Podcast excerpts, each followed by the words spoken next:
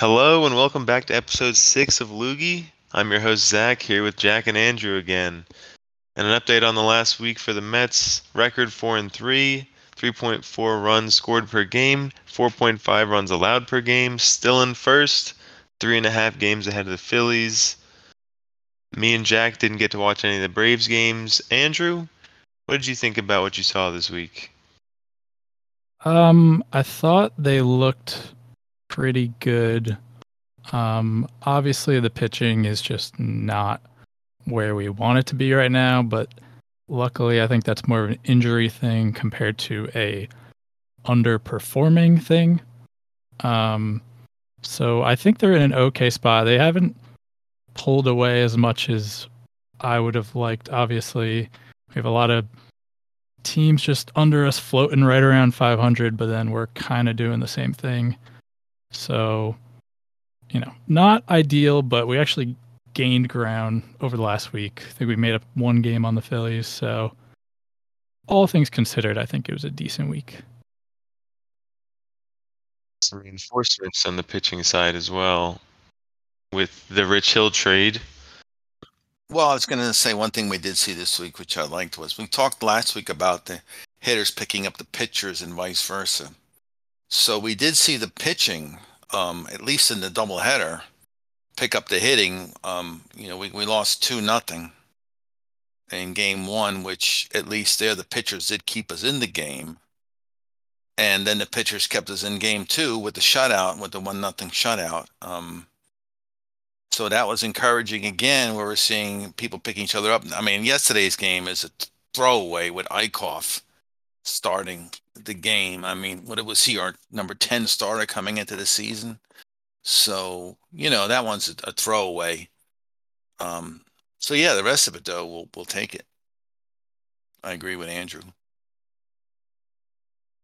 Yeah, and Eickhoff probably won't be starting soon, right? Uh, with... No, he's he's. They were going to designate him for assignment twice until people kept getting injured. So he. I think they did. Done. I think they designated yeah, him they for did. assignment again. And then he went for free agency. We had another game where we couldn't find a starter, so we brought him back, and let's hope that's the last time we see him. Yeah, that's um, yeah. He, I mean, he's obviously not a terrible pitcher. Last night was brutal. He just could not find the strike zone, and when you're doing that and you throw low nineties, it's just not going to get the job done. So they're. Yeah, he should not be on this team. Uh, hopefully we won't need him. In other Mets news, we got Rich Hill for prospects catcher Matt Dyer, age twenty-three, and veteran reliever Tommy Hunter, thirty-five. How do you see this trade, Andrew? Um, I mean, this was just... We basically got Hill for free. Um, Dyer is... Like I say, he's twenty-three years old. He strikes out a ton. He's really a non-prospect. Um, Tommy Hunter was already on the sixty-day I L, uh, so I think this was really just a salary dump by the Rays, and we didn't really have to give up anything for him. I mean, it's a good trade. We need people to eat up innings. Hill's having a okay year, um, struggling a bit as of late, but he's better than Jared Eickhoff, so if he can eat up some innings, you know, go four or five innings, give up a couple runs, that's perfect for us, really. Yeah, I mean, he's he's actually already um, paid off. If he doesn't pitch for us again, he paid off just by making that one start, um, considering where we are. And considering, as Andrew said, Tommy Hunter, of course, is just a throwaway. Um, Dyer was hitting one ninety-four at Saint Lucie at age twenty-three, so... You know, not much to be expected there. And and the Rays, of course, were think, we didn't expect much either, except, as Andrew said, to be a salary dump. They also had a couple of youngsters who had been starting, and I think they want to give those guys some more innings. But, um, but yeah, I mean, it's it's a great pickup. I mean, Rich Hill had some great years, twenty seventeen through twenty nineteen with the Dodgers. Not great, but very, very good years. Um So, yeah, like I say, if he gives us another good start, well, then it ends up being a great trade. Um, well, I love and I love guys like Rich Hill. I'll diverge briefly. He reminds me of one of my favorite players, Frank Tanana. Tanana was a fireballing lefty with the Angels, um, who was one two in a rotation with another fireballing right-hander by the name of Nolan Ryan. Uh, Frank Tanana blew out his arm, struggled for a couple years, and basically reinvented himself as a left-handed junker and pitched like ten more years, mostly with the Tigers, but also briefly with the Mets at the end of his career.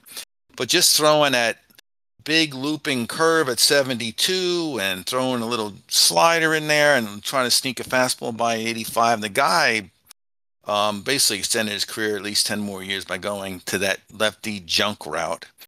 And I love watching those guys pitch because it's it's a chess match, and it's a lot of fun. But having said that, again, Rich Hill gives us one more decent start, and you know he it's it's a gangbuster move to bring this guy in. Things off, and uh, with Carlos Carrasco coming back uh, this Friday, or expected to come back this Friday, that's another boost to the to the rotation. What do you guys think about that? Yeah, I mean, that is a monster boost. I think a lot of people, because he's been hurt, kind of forget how good he is. But put him in basically any rotation in the M L B, maybe apart from, you know, the guys that have a few aces. He's probably going to he's probably going to be slotted in at number two on most teams. Um, he has been elite for a lot of his career. I think he also has this kind of conception that he's injury prone, but obviously, you know, he had the the torn hamstring. He's missed more than half the season, but before this, you know, he had the cancer diagnosis, but obviously that's not like a baseball injury. Um, he's been pretty durable. He's been very, very good. Um, so if he can come back and stay healthy and pitch even say seventy-five percent to his full skill while he kind of ramps back up, that will be absolutely huge for the team. Yeah, I mean, the thing is, the only the only drawback right now is going to be the fact that he's not going to give you a lot of innings these first two, three starts, and probably even if he kind of, you know, can can um, work his way through five innings, that'll probably be the end of it. Um, so, you know, the bullpen, unfortunately, is going to be called upon again to pitch a lot of innings with him. And with Rich Hill, it's going to be something similar. I don't think uh, Rojas could be too eager to let Rich Hill go through the lineup three times. So this will put a little more strain on the pen, but, you know, we've got the horses out there. So hopefully, um, yeah, once Carrasco regains some strength to go a little longer, yeah, this, this is going to be potentially huge. Yeah, I think the other good thing is it wasn't an arm injury. Obviously, he had, he had to take a break from throwing, yeah. But the fact that it was a hamstring means maybe he'll at least be able to get back to speed faster than a guy who's coming off of, say, a shoulder or an elbow or something like that. Yeah, and he is thirty-four now, so but but I think that speaks to what you're saying, Andrew. He's he's well rested at thirty-four, so he should be ready and raring to go um, at this point. This week is going to be Brandon Nimmo's impact on the offense. The guy is, uh, for his last fifteen games, O B P of four twenty-nine, getting on base like crazy. Jack, what have you liked from him since he's got back? Well, one thing I like about Nimmo is that he, you know, it's so rare to have a guy that takes pitches and works out walks um, consistently in your lineup. And at the top of the order, that's exactly what you want for him. And that's probably more than anything else, um, is is a guy who has a good eye and um, is just willing to get on base anyway it's possible. And of course, another thing you don't see too often is uh, his exceptional hustle. And one more thing, if I may, he hits lefties really well. He's hitting lefties at a three fifty-nine clip this year. So a guy who can go both ways um, and and can get on base and with, with the good batting eye, I mean, that's a it's a beautiful thing. Yeah, I mean, he's been so huge. It's kind of hard to quantify how much of the offense resurgence is him, because right around the same time, you know, McNeil came back, Conforto came back, um, J D Davis came back. So it's a completely different team. But I went back and looked at the numbers. Since Nimmo's return, the Mets have had the best offense in baseball, which I honestly never would have guessed. Um, but they are batting two seventy-two as a team. That's first in the M L B. three fifty-two on base is second. eight oh eight O P S is first. So since he's been back, they have been like that, the best. But in that stretch, we're twelve and ten, so, which obviously is because the pitching has not been good. But I think yeah. that is a well extremely encouraging sign compared to the first half of the season, and the fact that we're at where we are right now, and we should be getting our pitching back. You know, we don't have too many guys out right now with long-term injuries. Like DeGrom should be back soon. We just spoke on Carrasco coming back soon. Um, so we have really six guys on the team that are solid starters. And then if you add on the best offense in baseball, it it's looking up going forward for sure. And it really is just going to be a health thing one hundred percent the rest of the way. You know, speaking of the offense, um, I don't know if you guys saw in the, in the New York Post, Ian O'Connor, who I'm not really very impressed with, but he wrote a, a full column on the need for the Mets to go out and get Chris Bryant. And I don't know, I'm thinking initially, I'm like, uh, what the heck? What? What? Where's who is who is he an upgrade for? Once the team is healthy, I don't really see other than perhaps platooning with Conforto in right field. I mean, is he an improvement over J D. Davis? I don't, they're they're kind of similar at this point. Sorry, Chris Bryant.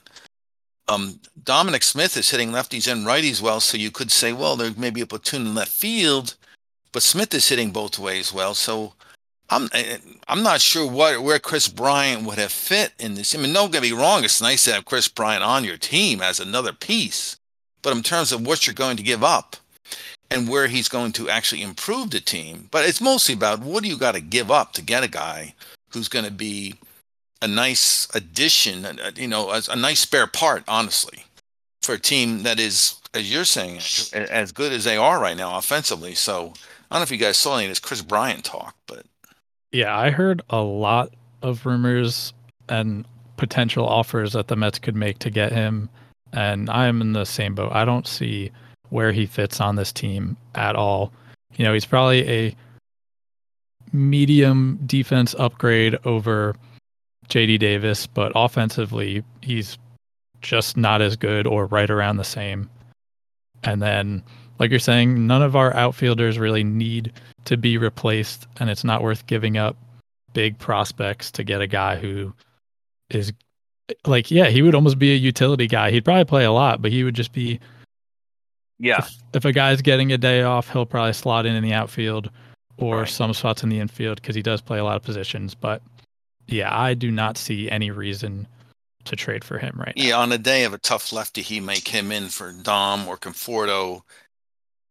But there again, even Pilar can come in and do. Granted, I mean, I'll take Brian over Pilar, but I mean, again, is this not about not enough opportunities for him that that'd be worth giving up players to get him? Exactly. Zach, I know you're a Cub fan. It's tough to hear that one of your only all-stars could barely fit on the Mets. Exactly. Their offense is so hot right now. Of course, I understand. Um, but speaking of, you know, trades and whatnot, trade deadline's coming up on on Friday. Are there any moves that you guys would like to see the Mets make in particular? There's a lot of stuff around Max Scherzer, Chris Bryant, as you guys mentioned, Trevor Story. There's pitchers going everywhere around the league right now. Is there anything in particular, Andrew? Um. I would still like the Mets to get another pitcher. Um, with where we're at right now, I don't know. Well, the thing is, there's not that many top-of-the-line pitchers out there right now. Scherzer is the big one, but he said he's only going to go to a West Coast team if he gets traded. So the Mets don't really even have a shot at him. Um, you got Gibson in on the Rangers. he is having an amazing year, Kyle Gibson, but he has been struggling recently. And if we could get him for cheap, I'd be all over it. I don't know if it's worth giving up big prospects for him. Um, also with the Cubs, a guy like Zach Davies, you know, isn't incredible, but could be another depth guy if we could get him for cheap. Um, but yeah, I just don't see anyone out there that is worth making a big splash for that. Cause yeah, I just don't really see it right now. It would be hard, um, to justify giving up too much to get a big name pitcher. On the flip side, a big name pitcher is exactly what could put you over the top. Um, and the other problem, of course, we have is, let's face it, DeGrom is going to be a question mark the rest of the season. This is the third time he's taken himself out of the out of the rotation. Um, Carrasco obviously is a question mark until he proved himself. So, yeah, I mean, um, if those guys were question marks, we wouldn't be thinking about, even though they're going to be pitching, we wouldn't be thinking about it. But um, it's hard to justify it at this point, especially since with the expanded playoffs, you know, you've got a chance to get in anyway. You don't need to make big moves to make sure you win a division. You just got to make some. Although I know the West is pretty strong, but I, at this point, it's it's hard to, unless you can get a really good deal. Um, yeah, I can't see, but it would be a pitcher you need. Yeah, one that more thing before we move on from talking about the Mets. I don't know if you guys heard the story that came out today about Javi Baez. Um, he basically said he would love to join the Mets so he could play with Lindor. Um, I don't think the Mets would trade for him, but he said in free agency, um, the Mets would be the only team that he would be willing to switch to second base for, just uh-huh. so he could play with Lindor, which would, I mean, it would be very interesting, because if you think about, it's almost a guarantee that we're getting the D H and the N L next year, unfortunately. But that does help the Mets as a team with a guy like J D. Davis, who you need in the lineup, but his defense just is not there. Yeah. And um, McNeil can go play third at that point. Exactly. So if you got McNeil at third, Lindor at short, Baez at second, and Alonso at first, it's that's easily the best infield in the M L B. That's not and then shit. Outfield, yeah. We're probably going to lose Conforto. Not one hundred percent. Probably. There really aren't too many outfielders in free agency that are top tier. After all, um, you can play a little bit, right? Yeah, yeah. I mean, yeah. There. I guess we could do that if we trade for Bryant and Baez, extend them both. Uh, then we'll be the best team in the league. Yeah, but, I, I, yeah. That's a great idea, actually. If you're going to lose Conforto, then bring in Bryant to play right field. Yeah, so I could see that, but it was very interesting. I was not expecting to read that. I don't think the Mets are targeting Baez this year because kind of the same thing. There's really no right. spot for him right now. Right. But next year he would definitely be an interesting option depending on the price. But yeah, was it was very shocked to read that. Thanks. So, oh, that would be interesting. Have you guys heard about this Cleveland Indian uh, name change? The Guardians. The, the Cleveland Guardians. What do you guys think? What do you guys think about that name? Andrew, what do you think? Um, it's well, my first reaction to it is it's definitely a boring name. It's a generic name. Um, a lot of people are saying it was it's the type of name that you're playing a video game that doesn't have the official license for the sport, and you got the Guardians like it's some made up team name. Yeah. Um, but I was reading, I don't know if you guys heard the background on it. You know, there's the big bridge yeah. in Cleveland right by the statues, stadium. The, the um, big statues are called the Guardians. Yeah. Um, so I'm okay with it. Obviously wasn't blown away. Um, but if you're going to change the name, you know, th- I think that's a fine option. How long have they been the Indians? I guess since like forty, nineteen ten, no, nineteen twenty. Let's see. Na- Napoleon LaJoie was their star second baseman. They were known as the Naps for a while, short for Napoleon. But I was thinking you couldn't, you know, just, just to make up for calling their team after a a um, race of people, you could have maybe just decided to call them. So you're talking about one hundred years they've been the Cleveland Indians. I think he should have went with the Cleveland Caucasians for like a hundred years just to, to make up for that. You know, yeah, so we'll, you we'll take we'll take the hit for a hundred years being and have a name, name, you know, a team named after us. And then after a hundred years, then by then you probably would have figured out like a perfect name, perhaps. I don't know. But uh, that was my first thought. Uh, get, make make them the Caucasians just to, you know, as a as a way to kind of like make up for for that um, improper name. No, I, I have a great name. I, and I'm serious. I think the name should have been changed, and whatever they want to call themselves, I don't really care. But I think it's time for the Indians' name to kind of be retired. D I A N S, so they get to, you know, it still like comes off the tongue a little bit similar than the old name. Yeah, well, and plus it ends with D I A N S, so all you gotta do is put a piece of duct tape in front of the I N and put G U A. It ends with D I A N S? Guardians, Indians. Oh, wow. I didn't even think about that. So all you do is put a piece of duct tape over your Indian jersey and put G U A R. Wow. That is so smart, Dad. That is, uh, that is I mean, genius. How did you, you come up with it. that? How did you well, think of that? No, I don't know. It's just, it just, I just, I just your, read it. And it popped your brain just head. works like, different, man. That is Guardians. Awesome. So just guar. Just guar is all you need. That is... In fact, you want to make a lot of money? Just sell, put a guar patch on um, on eBay, and you probably sell a million of them. All you can do is sew it over your I N on your jersey, and you're all set. You should start a business. That's brilliant. Guar. See, if, if it's G U A R standalone, it's pronounced guar. The but guar if it's company. Part of the word guardian, it obviously is pronounced guard. Um, just F Y I, in case you didn't know that.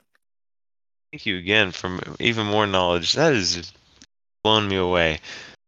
All right, Andrew, I need you to blow me away. Today is July twenty-eighth, twenty twenty-one. What else has happened on July eighth, twenty-eighth in history? Blow All me right. away. This day in history, July twenty-eighth, nineteen sixty-three. Dick Ellsworth strikes out Cardinals left fielder Stan Musial three times in a Cubs five one victory at Wrigley Field. It was the only time that Stan Musial was ever struck out three times in a game during his twenty-two-year career and three thousand twenty-six games. Only struck out three times once. And I would bet nineteen sixty-three was his last season, and that means he was probably like a hundred years old. Let me take a quick look. sixty-three, his final season, he was forty-two years old. So it wasn't until he was forty-two years old that someone could strike him out three times.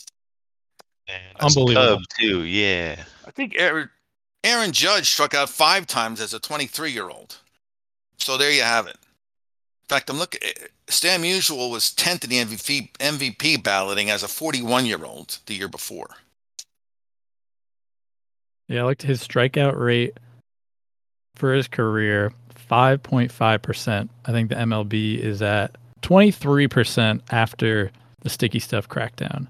Yeah. And his career is five point five percent. That is yeah. unbelievable. And if you look at Joe DiMaggio, Yogi Berra, you'll see very similar numbers. I mean, these guys didn't, they never struck out.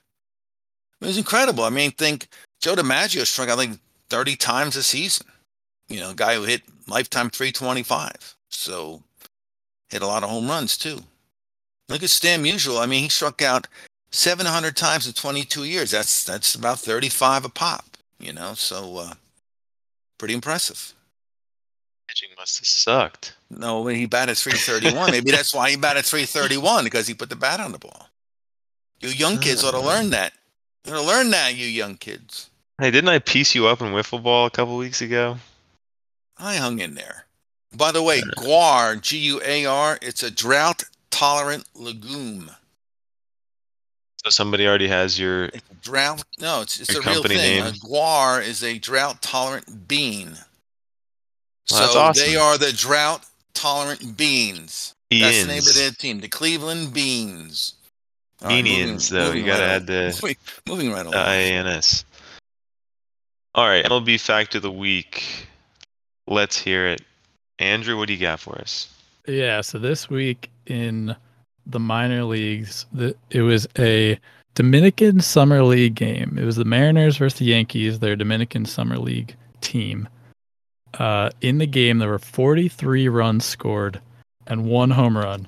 I just put the, the box score in the chat. It is unbelievable. There was so forty-three runs, twenty-eight hits, fourteen errors, along with thirty-one walks, six hit batsmen, thirty-one walks, eight wild pitches, and two oh. balks. And it went to extra innings. Oh. oh. What was the time of the game? That's what I want to know. I think I is actually it have it here. Square? It was... Gotta be five hours. I, I Six hours and thirty-five yeah, minutes. Okay, yeah. That's a fourth of a day. How many walks? thirty-one. Holy crap. That's, and the Yankees lost. Amazing. Yeah, baby. Well, that's well, you, that's what you're talking about, Jack. What you're kind talking of league is this? Contact, there were fourteen errors and thirty-one hitting. Walks.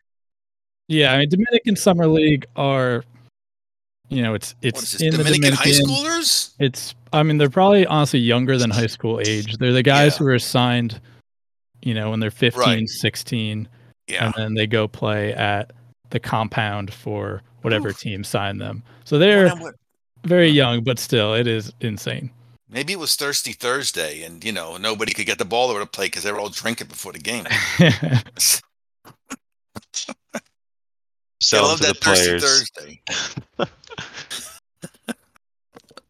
Oh, wow. Okay. All right, Jack. Well, that's excellent.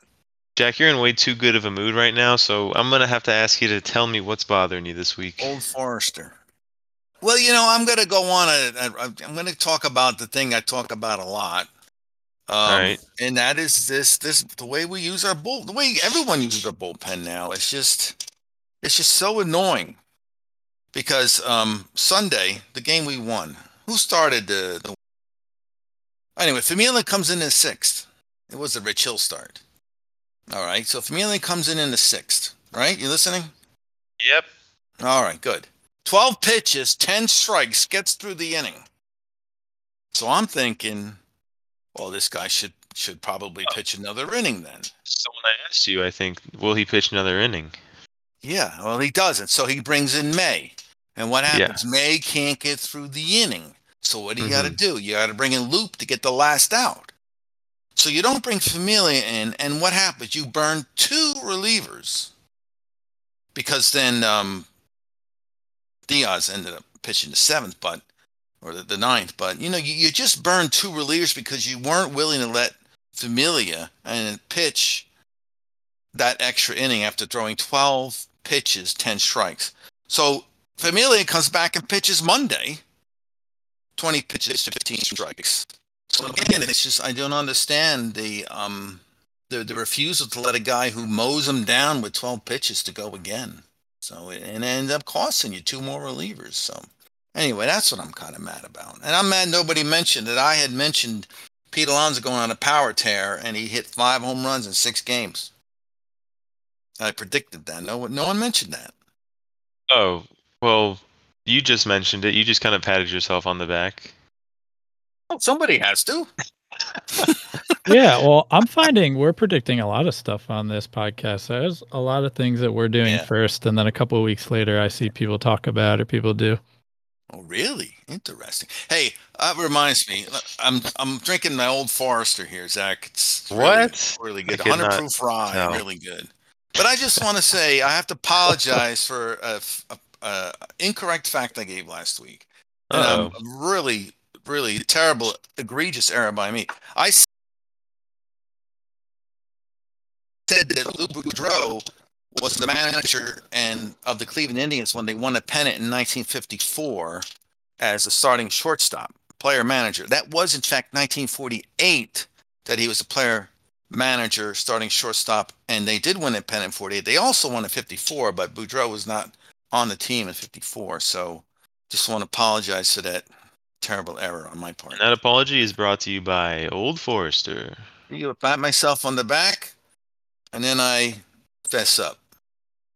Without That's... Old Forester, though, I wouldn't have fessed up. I would have patted myself on the back with old with Old Forester, but I wouldn't have fessed up with that error. But I had to say something.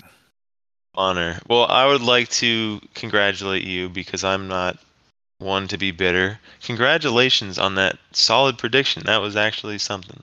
Yeah, but he's not done yet. He needs to do more. No, no, he's not. And with Nimmo getting on base ahead of him, he's got some two-run homers in his future, right? Yeah, I hope so. Right. Well, and if Conforto can get on base, it'll be three-run homer.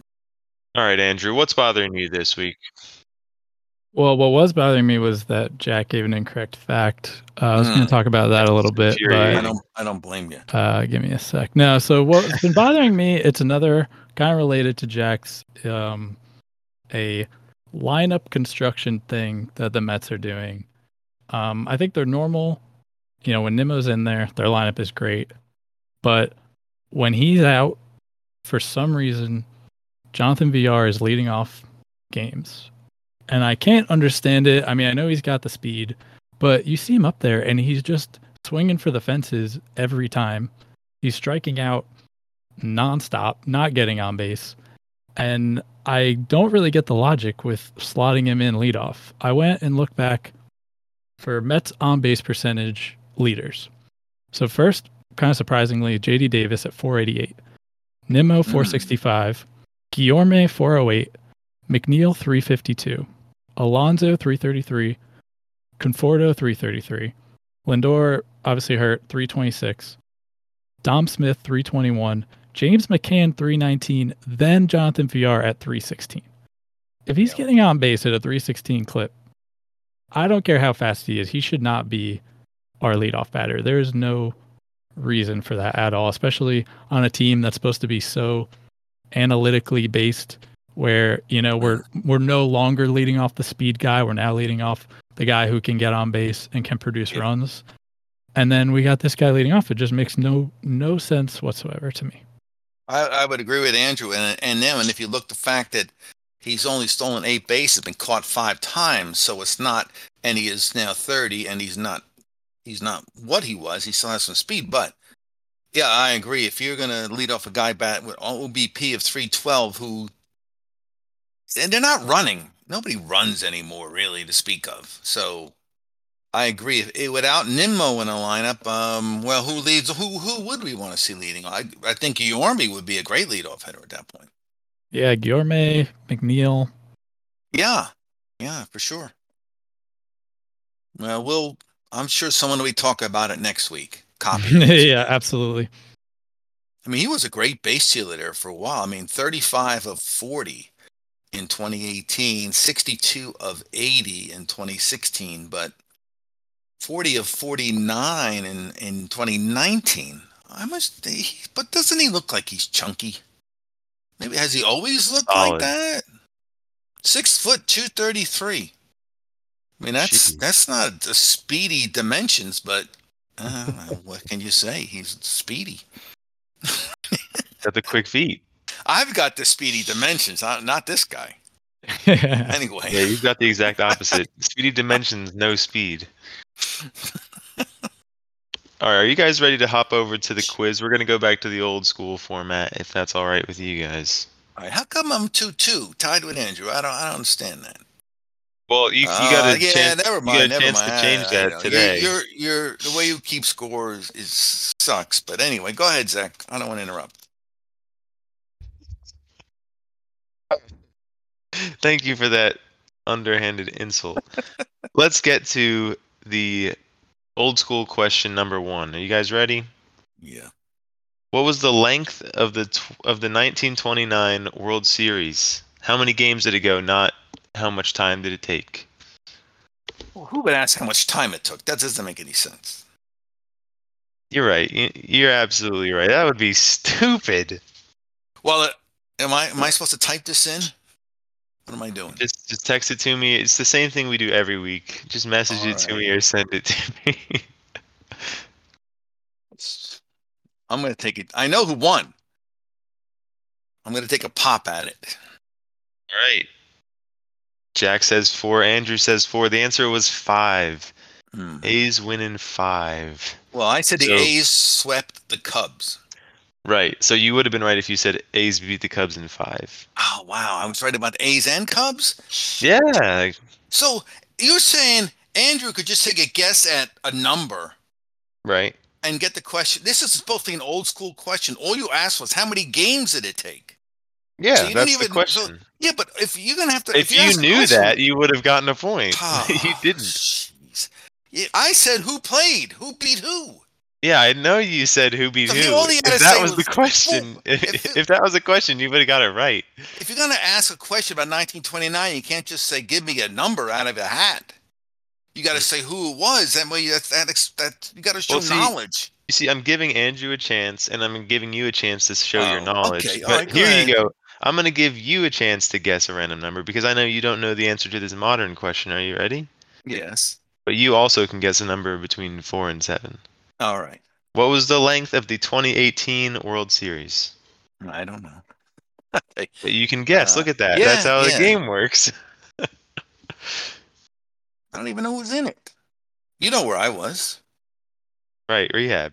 Yeah. All right. Jack says six. Andrew says seven. The answer was five. What What series even was that?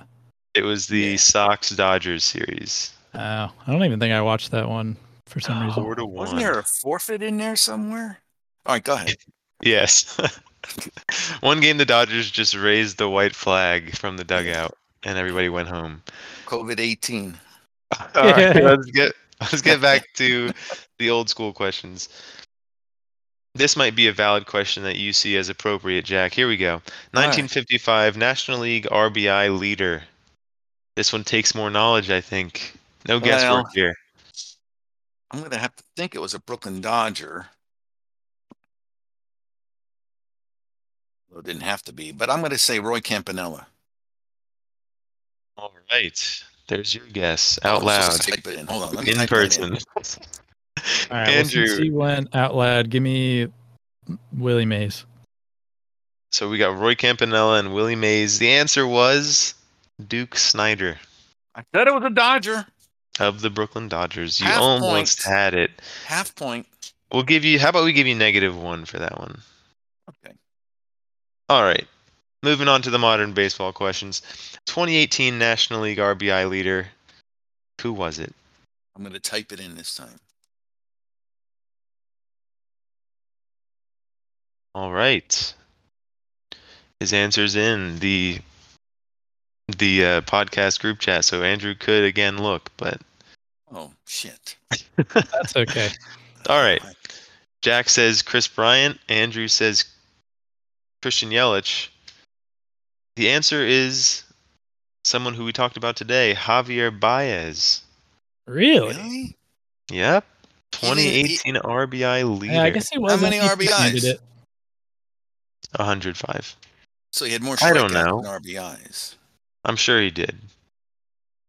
I'm sure he does every year. nineteen sixty-two, most wins in the league. What team had the most wins in the league in nineteen sixty-two? I know you got to know this. Which league? Back. In Which in the league? league, in the major leagues, in the well, league. That's oh, now I have to choose between the Giants and the Yankees. Yeah, I knew it'd be way too easy to just choose a team. Well, you know, the Dodgers and the Yankees. There was no playoffs and blah blah blah. The Dodgers and the Giants. Actually, there were a playoff that year. So funny you say that. To the best what? of my knowledge, I thought you said sixty-eight was the first the year. The Dodgers and Giants tied for the the lead in National League. I'm gonna Google it as soon as I'm done chatting. Oh, Yankees. I think you're wrong. Yankees. That was the the most wins? Yeah. Andrew said Dodgers. You said Yankees. The answer was the San Francisco Giants. Okay, hold on. Let me see if you're right or not. nineteen sixty-two with one hundred six wins or something like that? I was right. one hundred three. I just looked it up. The Giants. Okay. Wait, why did they play one hundred sixty-five games, Jack? A three-game playoff, boys. Oh, and that counts towards the... And they counted that. I didn't even just play one game. They played a three-game playoff, which... As a you know, tiebreaker? Se- yes. Since oh. the season did, uh, didn't end November fifth, you could do that back then. And the reason I guessed the Yankees, because I'm thinking if they tied, you wouldn't have two teams winning one hundred games. But apparently you did have two teams winning over one hundred games. And if you look at the standings, and the reason that happened, you had the Mets expansion team losing one hundred twenty. You had the Colt forty-fives, New Astros, losing ninety-six. And the beloved Chicago Cubs losing one hundred three. Woo! So you had three really crappy teams. Seven of the ten teams that year finished over five hundred because you had three really crappy teams. Mm. So, okay, it was, in fact, the Giants and not the Yankees. Thank you very much. Very cool. Did I win? We've got one question left. All You've right. got negative three points. Andrew has negative two. This week oh. has been a travesty. Here we go. Sound good. For the last modern baseball question. In twenty seventeen, what team had the most wins in the major leagues?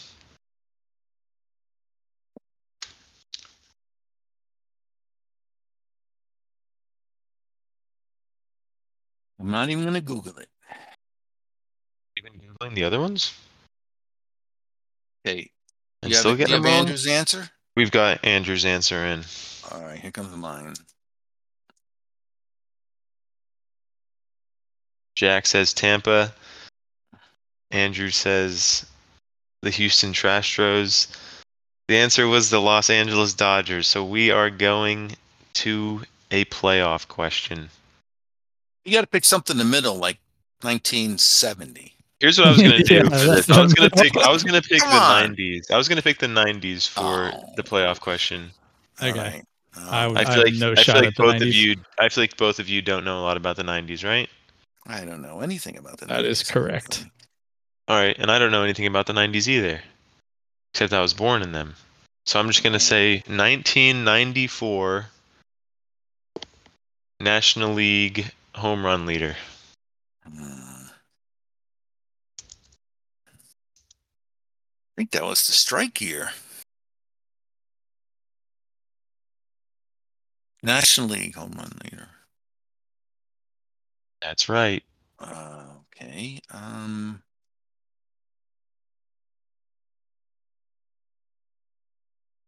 who's got his answer in? So if you want to yell out yours out loud, that's fine. Okay. Um, Tipper Jones. The answer was Matt Williams. Neither of you guys got it right. Mm, third base. So we're gonna San Francisco. Pop, we're gonna. That's right. We're gonna pop over to nineteen ninety-six A L home run leader. I think I had Matt Williams Stratomatic card. I got it. ninety-six A L. It. ninety-six A L home run. ninety-six A L. nineties. Not a lot known about the nineties, apparently. All right. Uh, I have my answer. All right. What is it? Are you ready? Oh, I'm ready. Ken Griffey Junior You both said Ken Griffey Junior The answer was Mark McGwire with fifty-two. American League? Oh, before he on the A's. Oh, yeah, he was on the A's still. All right, Andrew, let's just agree to it's a tie. That sounds good. We both won. All right, since you both concede and you don't want to hear yeah. me ask nineties questions until we all die. That's fine with That's me right. too. So I win this week. Yeah, Next. Zach gets a point. Let's go. Yeah, that's fine. I know it's fine. All right. Let's go into the question vault. Andrew, do you think we should uh maybe pick one out this week? Yeah, wow. Are there any that you're interested in? Have a brief conversation about? Well, let's let's hop into um you know, I'm, I know Jack's going to have an opinion on this. What is with all the batting armor, Jack? Mm-hmm. Well, this is another thing that you have a mixed opinion about. Um, it it it's always the pre- you're asking me. Yes, should I be yes. talking? This, this is just for you. All right. I just want right. to hear what well, you have to say it, about the batting armor. It's depressing to see when a guy walks, he has to take a, a, a brief moment to bend over to take off his ankle guard and his elbow guard, and then he has to go down and put his oven mitt. Now, that's a, write this down for next week, oven mitt, okay? Because that's a whole nother thing that I don't quite understand. But let's just talk about the body armor. You, did you write it down? Oh, oven yeah. mitt? Yeah, oh. I wrote it down. You know, so it's, it's depressing to see them have to. And then you see the first base coach. He's got like nine things wrapped around his body um, from all the crap that he's been gathering from the guys on base. So that I don't like to see that. But on the flip side, Yeah, you want you don't want I don't want to see a guy get a, f- a fractured ankle or a broken foot because he fouls a ball off his foot.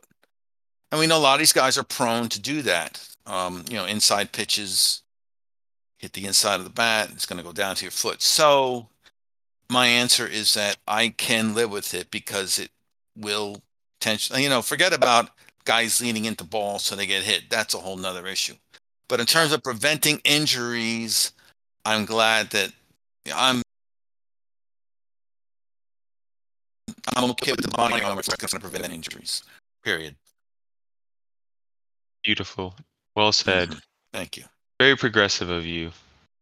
I know. I knew there. I know. I knew there was a time when you couldn't stand when you had to wait three seconds for them to unstrap and derobe. Well, I will say this: I think there's a concerted effort to do it quickly. I think they know, like they'll just drop it and go to first base, and then the bat boy will come out and, and gather up all the crap. So I think there's a concerted effort to do it quickly. So I have seen that. So that's good. Should we skip Test Jack's knowledge this week? I feel like um, I've tried to ask enough silly questions this week. Yeah, he's he's been working overtime this week. We could skip it. I mean, I would have got it right. Let's just agree to that. That's true. Just give him a point for the week. All right, yeah, we'll move on if you just say I got it right. Would have got Jack, it right. Jack, we're going to test your knowledge by giving you a point this week. Good job. All right, good. Thank you. Congratulations. Let's move on to the Joe West Award. Week six. Everybody, it's the moment everybody's been waiting for on this podcast. Who won it this week, Andrew? So I had talked earlier about how people keep stealing content from Loogie. Um, and I was watching, I think you saw this clip. It was the Padres Marlins game. Uh, Doug Eddings behind the plate. And he was horrible. I mean, he's already a two-time Joe West Award winner. So no, we know he's bad. Um, But he missed a boatload of calls against the Padres. So ball strikes? Yes, balls yeah. and strikes. And well, at, towards the end of the game, you know, the broadcast, you know, they'll show the play of the game um, or something like that. And the Padres broadcast decided to do the plays of the game, and they were all his incorrect calls, which was very funny. It was just a compilation and the announcer, I mean, like, oh, yep, here's where you missed that call. Like, oh, this one was a strike. He called it a ball. These two. And he, they just went through and went all of them, which was hilarious. And then at the end, he says, everyone in Miami paid the price of admission to see him call balls and strikes, which mm-hmm. is, you know, my, my exact feeling, again, when these guys just mess up so many calls. He ejected a few people because they were arguing. Again, oh, wow. Probably my least favorite thing when he knows he's the umpire knows they're making horrible calls, and then guys start to fight back because they're clearly wrong, and then you know their ego is hurt, so they start ejecting people. Um, but it was one of the first times I've seen a big time broadcast kind of call out the umpire in that yeah. kind of way. You know, you you always have announcers saying you know their team got screwed by the call or whatever, but they were really highlighting it, and I mean, they had something to complain about. There were seventeen incorrect calls in that game. fifteen of them were against the Padres, so it was a pretty well, bad game. My next question, you know, I, the diagrams that you send us, it's very interesting to see the kind of pitches that the umpires missed.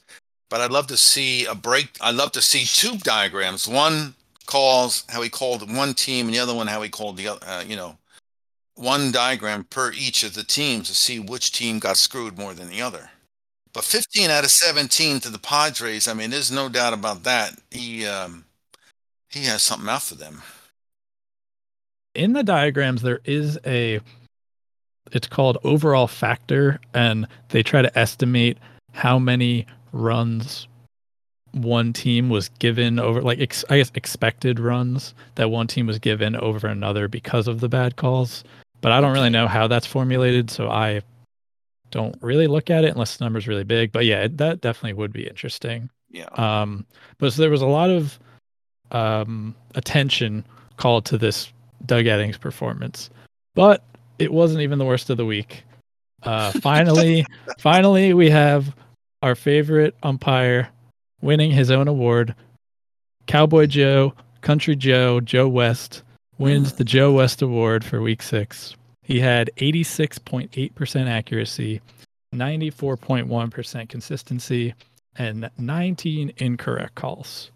So Eddings was bad, but West was worse. Questions, Joe.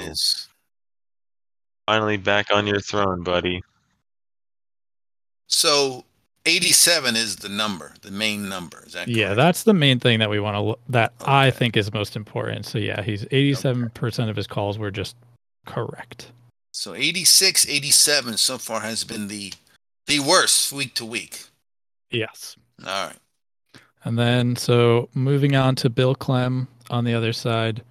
Um, again, always like to just look at the comparison and see, because obviously calling balls and strikes is extremely difficult. Um, but we have shown every week that clearly it can be done, because there's a lot of these guys that are getting very few calls wrong. So this week was Nick Lentz. He had ninety-six point nine percent accuracy, ninety-eight point nine percent consistency, only four incorrect calls. So again, compare that to Joe West's nineteen, a very significant difference. And again, it just shows that it can be done. You can have a full game where you only get a handful of calls wrong, and that should be that should be the norm. Unfortunately, it's not. Well, what I find encouraging about this is that we've had a different winner every week. True. So it's not like, you know, you got one guy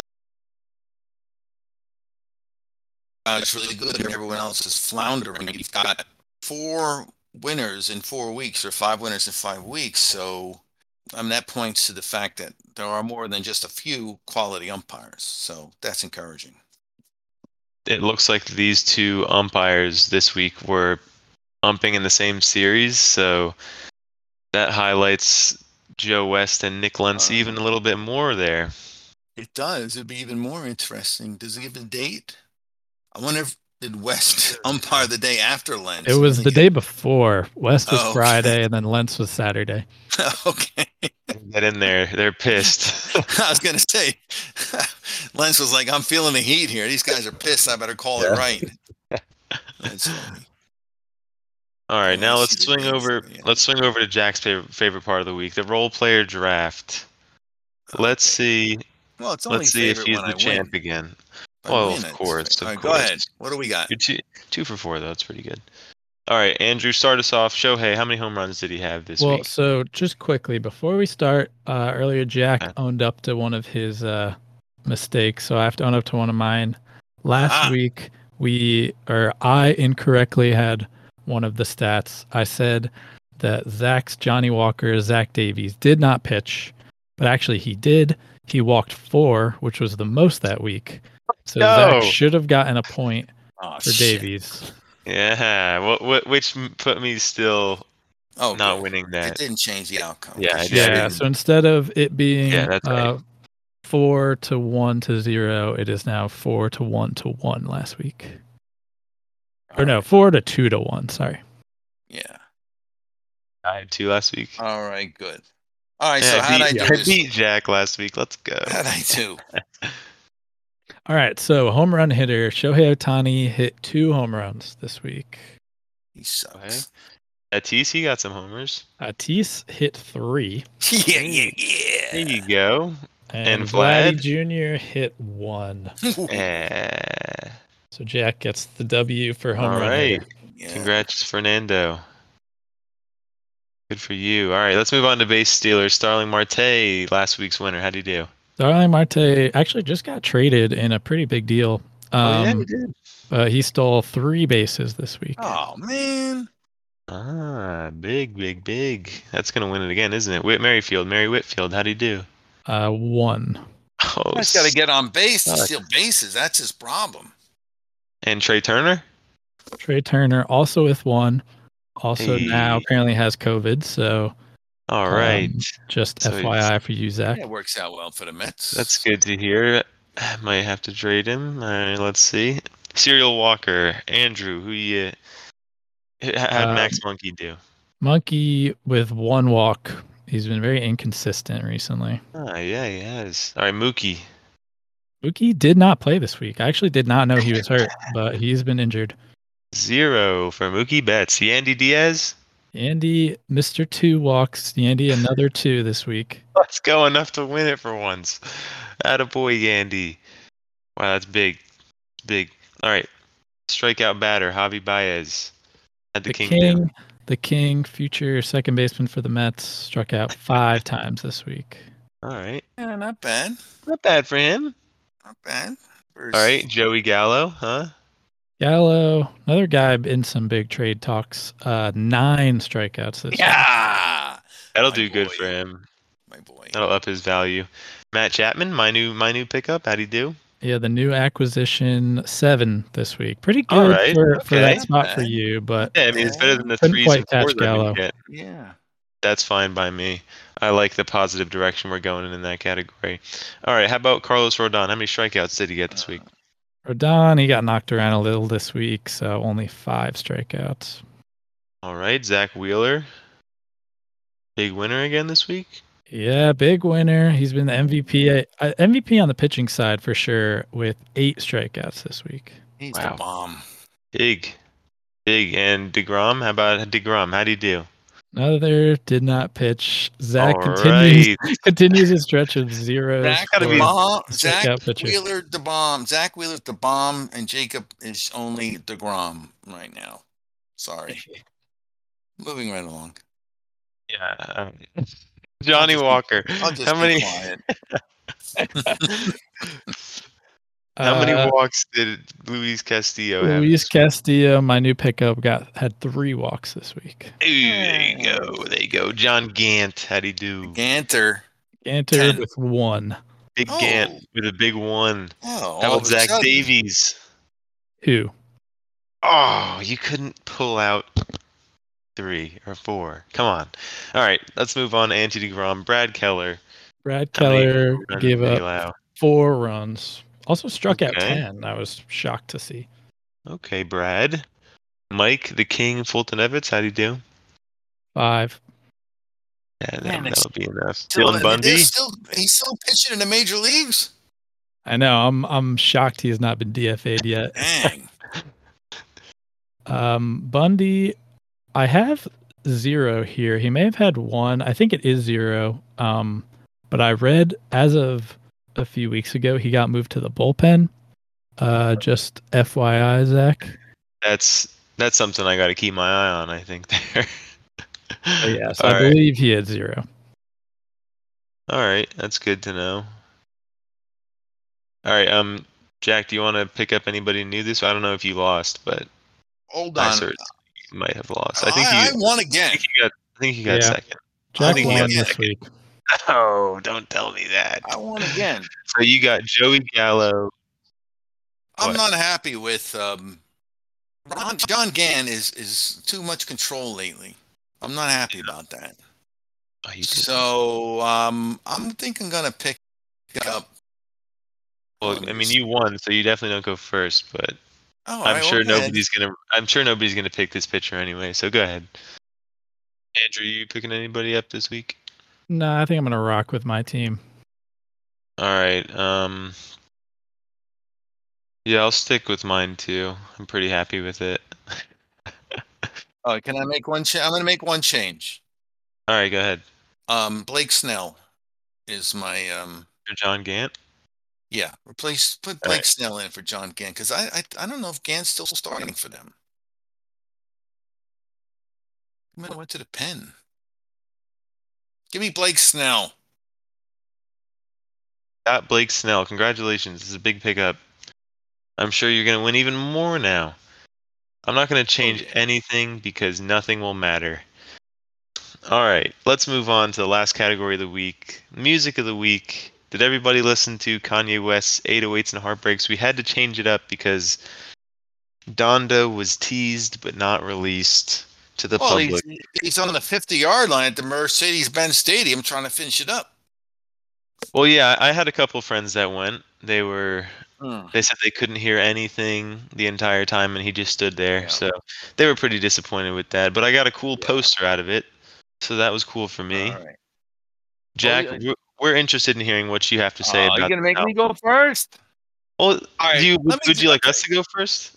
No, I, I better go first just because. Just go ahead. Just get it. Okay. Get it, get okay. it over I will with. say this. Now, I get went in this one. You know, I don't listen to much hip hop. Right. But I went into it an open mind, and I'll tell you why. I, I was in Charleston, West Virginia, of all places. And they were having this Riverfront Music Fest, and they had a, a rapper by the name of um, Shalem. Shout out to Shalem. I think, it's a, I think he's a local guy. He's from that area. But he had a he had a five-piece band, but guitar, lead guitar, bass player, drummer, keyboardist, and I think there was another keyboard, and it was him. So it was live music, and he's he's rapping along, and, and I really enjoyed it. Um, you might... My wife and I were dancing down on the front front row of it. So anyway, so I, I, based on that, I went to this with an open mind. And unfortunately, I didn't hear anything that I liked at all. It just sounds like a lot. Somebody, some producer sitting at a soundboard, laying down some some beats and some noise and some sounds. And then he's just, I, I don't listen to the words, the lyrics. Maybe the lyrics are very uh, in, insightful and uh, moving. But I, I just didn't hear anything that sounded like, um, you know, other than a, uh, somebody, some producer at a sound at a, at a board, and his, even some of his his um, rapping is digitized or or modified. So I'm I'm sorry to say, in the end, I I, I didn't really um, find anything there. I, I one song I was able to pick out my favorite song though, if that matters, and that was uh, "Paranoid." That's hey. Cut six on the track. That's about the only one that I would really say, well, maybe I could listen to that again. So, again, I, I, I tried. I tried, boys. See, that's all we asked. I'm an old man. I, I, I uh... That's okay. It's okay. You know, I, right. I thought, I thought this album was a little. I, I knew this album was going to be a little bit too sad, slow for you. Yeah, yeah. You like the more upbeat.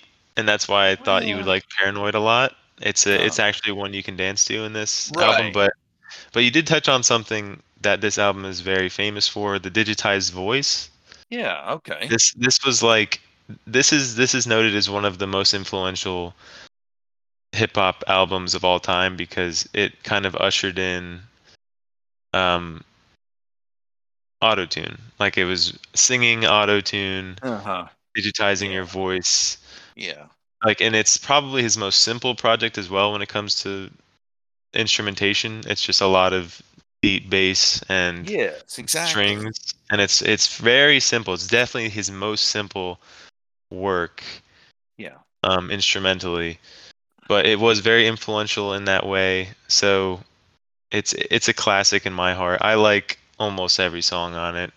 Mm. It's it's my kind of It's my kind of music for sure. Well, Andrew, good. What do you think? That's good. Yeah, I mean, you hit on it completely. It's definitely one of my favorite albums in general, but I do like the auto-tune sound. Um, I think at first when I heard, I guess, auto-tune in general, wasn't really huge on it, but this was an album that I heard after I was getting into hip-hop, hip-hop for a little while. And I absolutely loved it. Same thing as I, my favorite song is Paranoid, um, but trying to go through and pick my favorites, I couldn't because I just love the whole thing front to back. So yeah, it's definitely up there for one of my favorites for sure. What do you give in this album? What, what are you rate, rating it out of ten? Uh, well, let's see. There were ten songs. I liked one, so I give it a one. No, I, I give it a three. That's fine. You give it a one. No, there were two songs I, I a quarter liked, so we'll give it a three. A three for Kanye. Maybe the lowest rating ever for that album by anyone. So that's oh, then make it a that's two. A, that's a yeah, Loogie it first. A two. Make sure okay. it stays lower. I give it yeah, a two. Even, yeah, even better. There you go. Two that's is really actually good. Two is more in line with what I'm really thinking anyway. So yeah, two. Good, good. We want to hear your true inner thoughts about this. Is it album. The lyrics? Like, are the songs, um, are the lyrics interesting? Are they, um, you know, are they uh, moving, emotional, or do they tell you something? Yes, I like the lyrics in this album. It's a, it's called okay. eight oh eights and Heartbreak, so it's a lot of. All right. I mean, I believe sad, you. I just didn't really pay lyricism. attention to the words. Well, that's fine. You never really do when you listen to music. There weren't a lot of cursing, though, so that was good. There's no cursing on that album. Yeah, I like that. That's then. That's why that one was picked for this podcast, so you All could right, listen to it. Yeah, thank you. You know how easily I'm in, my ears are very sensitive. Yes, of course. All right, Andrew, did you rate it yet? Uh, I did not, but it's All a right, ten. It's a ten for me, one hundred percent. What, ten? Mm. Yeah, I'm putting I'm putting it at nine and a half, which is basically a ten for me. I'm just leaving room for improvement. For some reason, I don't want to rate anything the same way twice. I don't know why, but that's how I'm taking it. You could have a nine point five, which rounds up to ten. Is, is that what you're saying? No, I'm saying it's a nine point five. I'm not giving it a ten. All right. That's gotcha. What I'm saying. He can do better. Yeah, I mean, somebody can do better out there. Right now, it's the highest rated album that I've listened to, though. I gotcha. So is this week my week?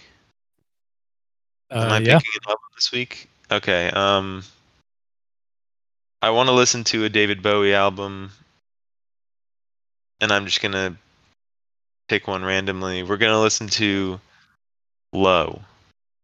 Low. His most revered record. Amongst All right, critics. Good. I didn't even know that. So yeah, no. Amongst critics, that's good. That is his... I mean, he's got a lot of classic albums, so I'm not going to say that's his classic, but amongst clear is mm-hmm. that that would be his most iconic record, I think. All right, awesome. Well, I'm excited. I love David Bowie. I hope you guys like it. I've never mm-hmm. heard it, so we'll see. So that's all for the well, I'm sad we're done. Oh, oh. So much fun. You know, it was fun t- this week. Yeah. You really brought some chaotic energy this week, huh? Well, well, you know, Old Forester will do that to you. Can I say? Of course, this whole episode, again, brought to you by Old Forester Rye one hundred Proof. And I want to thank you all for joining us for episode six of Loogie. Hope you enjoyed.